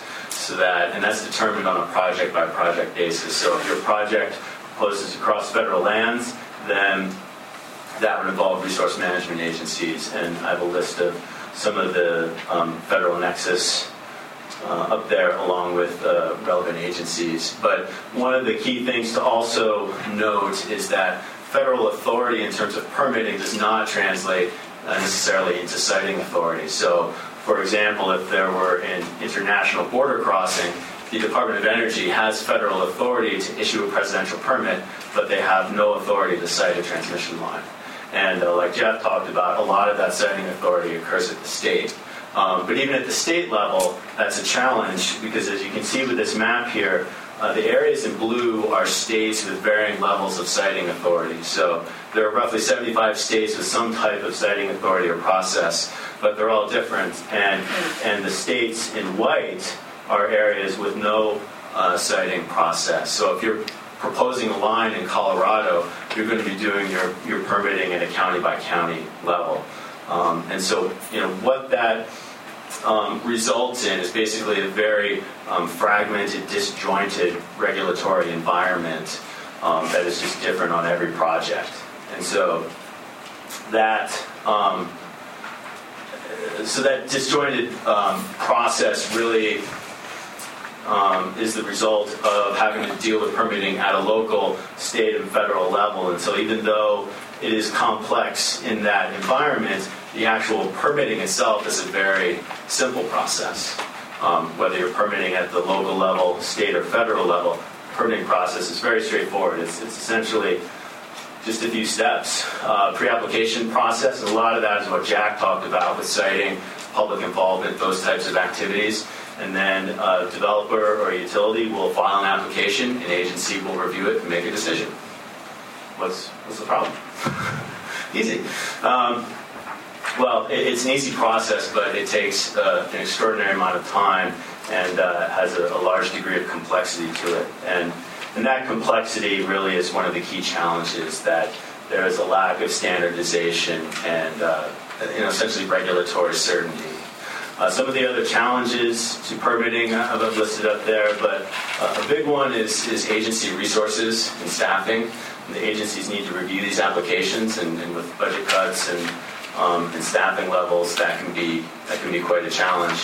Um, the technical complexity of the subject matter is also a, key component of that. Um, but at, at, the end of the day, what these challenges and, and complexities translate into is um, impact on schedule. And so uh, the more challenges uh, you come up against and the more difficulties you have, the longer it's going to take to permit your line. So, you know, Jack had referred to Susquehanna Roseland. I have a, a sample project schedule up here for the Gateway West project. And it's, uh, it's fairly similar. Um, and I've just used it as a, as a case study here. Uh, the Gateway West project is a, one of the large high voltage western um, transmission projects that runs roughly a thousand miles across three western states. And um, it, it, has been uh, formally fast tracked through the Department of Energy's Rapid Response Transmission Team, as Jack's project was too. That, um, and uh, you know, I, I, I, will give credit that that that fast tracking procedure has has helped. But even with that, it still took over six years um, through the National Environmental Policy Act which is not a permitting process, it's a, it's a prelude to the permitting process. So getting through NEPA uh, is the, the precursor to going through all of your federal permits. And then it's also, uh, they have another five years for state and local permitting. So really what you're talking about for these large and uh, large multi-state projects is, is a five to 10 year time frame, which is significant. Um, but it's not all doom and gloom.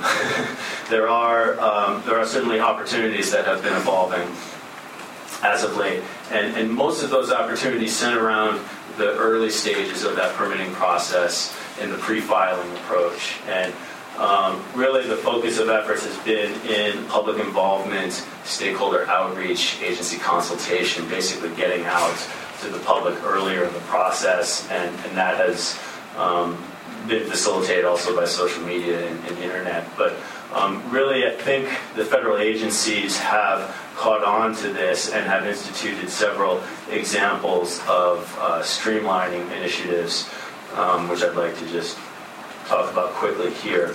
And so the recent, um, sort of in the recent past, the fast track or streamlining initiatives began in 2009 with the Department of Interior under Secretary Salazar.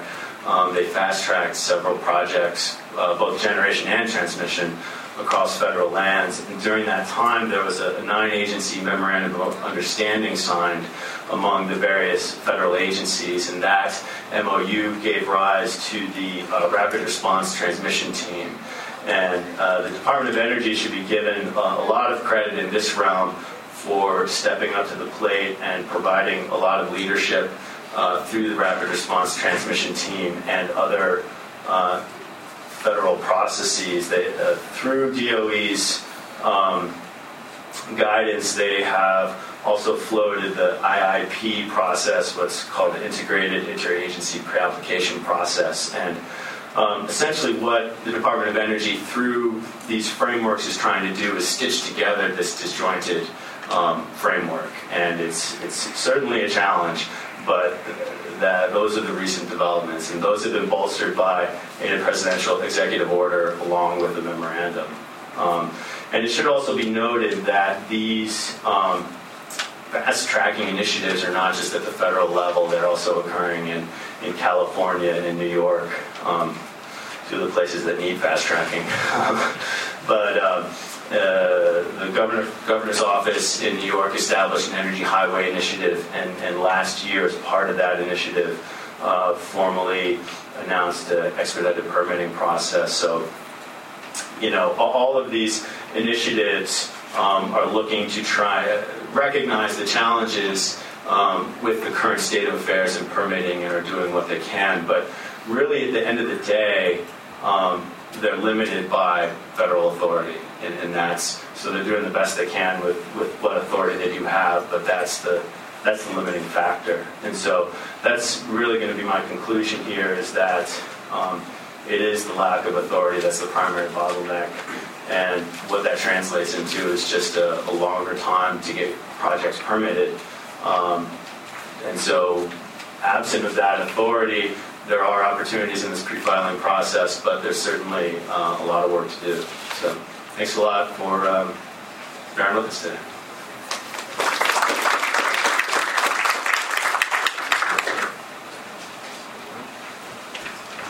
Well, you have been a fabulous audience. I'm, uh, I'm uh, pleased that most of you are still here, and we will be happy to take your questions. I think you know you, you get the message here that uh, that there are uh, there are some uh, uh, overall themes uh, uh, about uh, how the grid works on a, on a regional basis. The fact is that it, is largely in interstate commerce and subject to federal regulation, except for some certain major things, including siting. As siting is very complicated, it doesn't just translate into time, it translates into cost, and that translates into rates. And one of the resistance that we uh, areas of resistance we get to transmission development is who, who's going to pay and uh, what's the impact going to be on rates. Uh, the, the only thing I would suggest is that we try to put this all in a longer term perspective as the economy changes, as the electric industry changes. Uh, we're talking about putting facilities in the ground that are going to serve the public uh, for the next two, maybe three generations of people.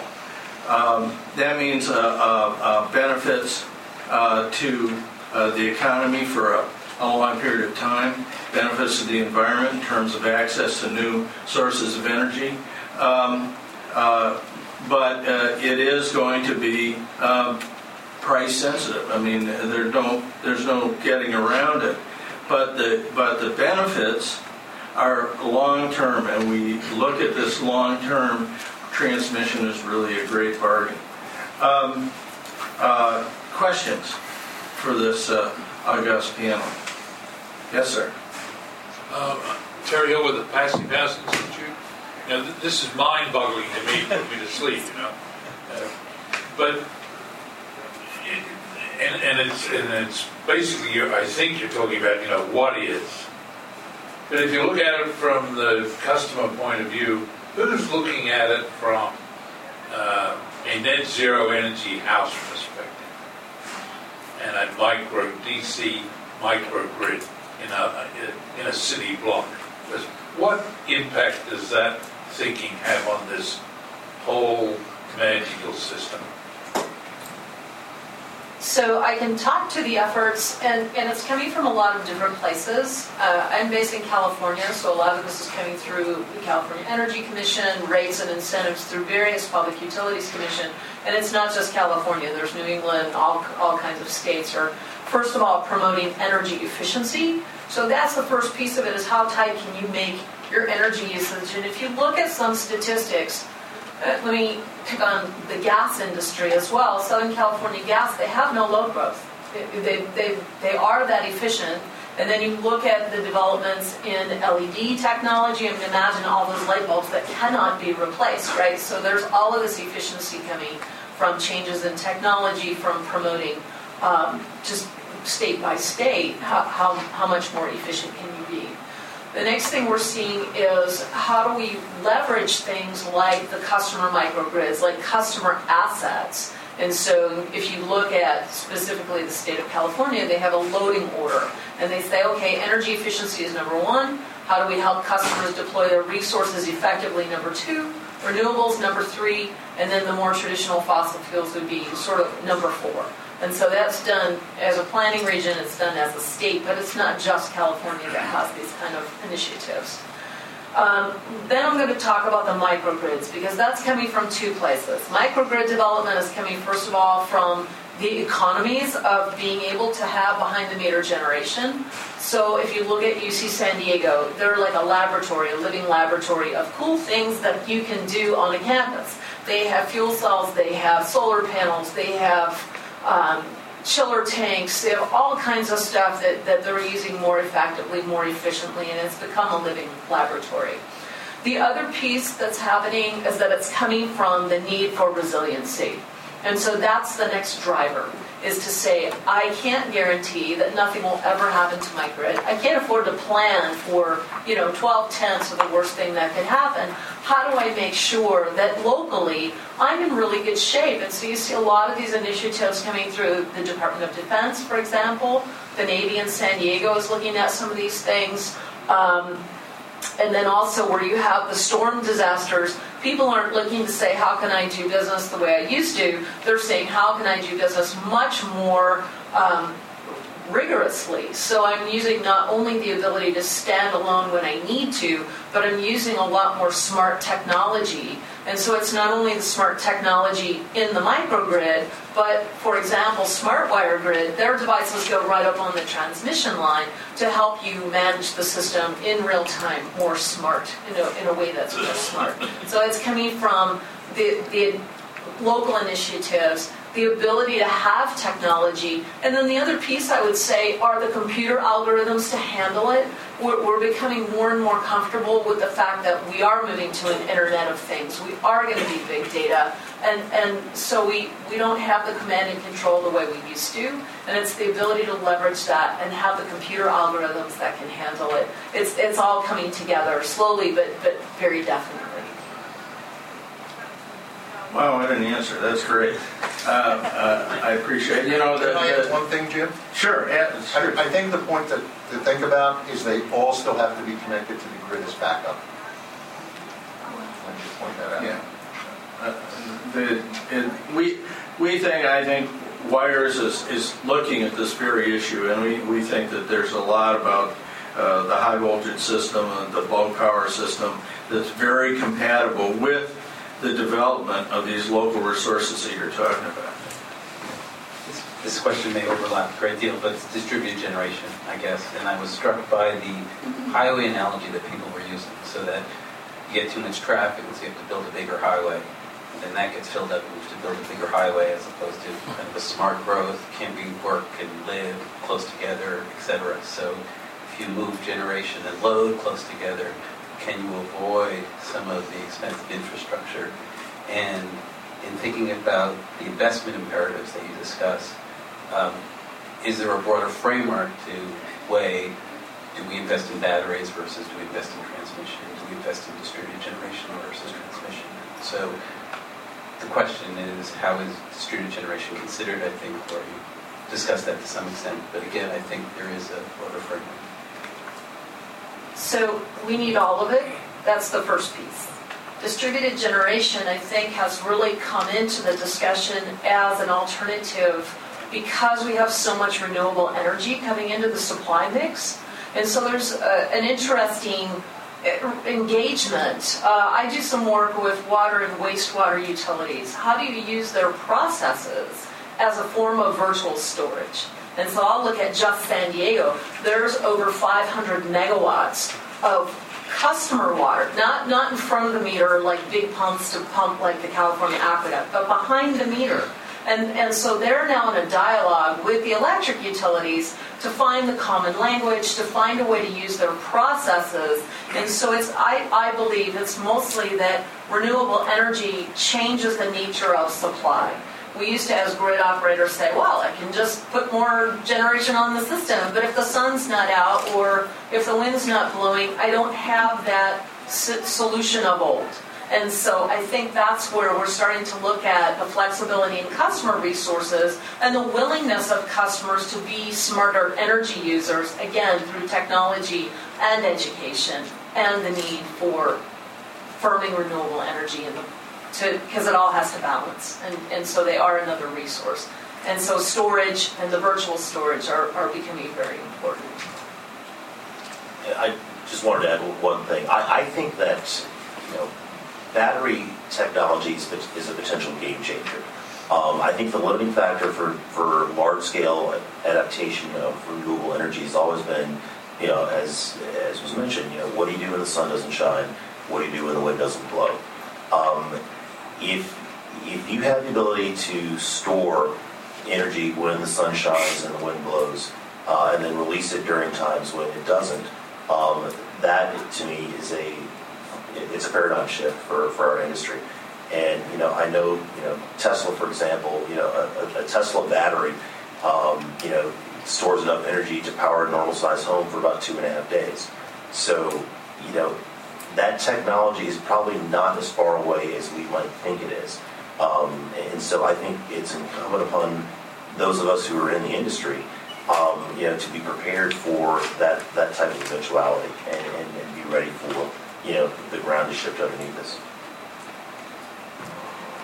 One last question, anybody?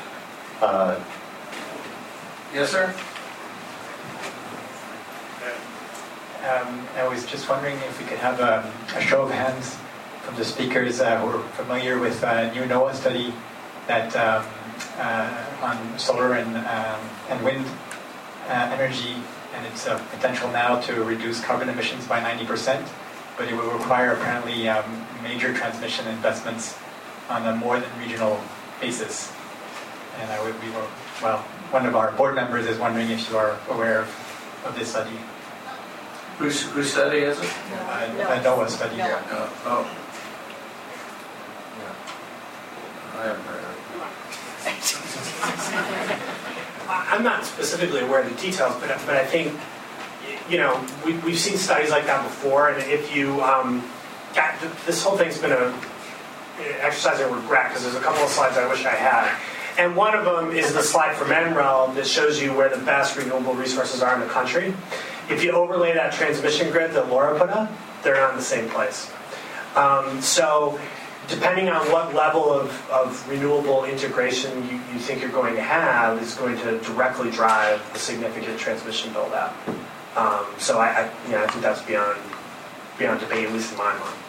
And I think uh, there are about eight or nine trans, uh, long-line transmission projects, and I'm talking from 300 miles to 800 miles right now that are in play or in process, so to speak, for uh, moving that wind energy west and east. Yeah, that, right that Gateway West project is one of those that thousand miles to bring the wind from Wyoming into the load centers in the northwest. So, and you know, likewise, there are a thousand mile plus lines from a lot of it is in, in those areas is wind in Wyoming going to Las Vegas in California. I mean that's um, that's uh, encouraging, um, daunting. I think it also brings distributed generation back into play. Are we really considering um, a thousand mile transmission line to bring in wind? So it just I think raises a lot of issues.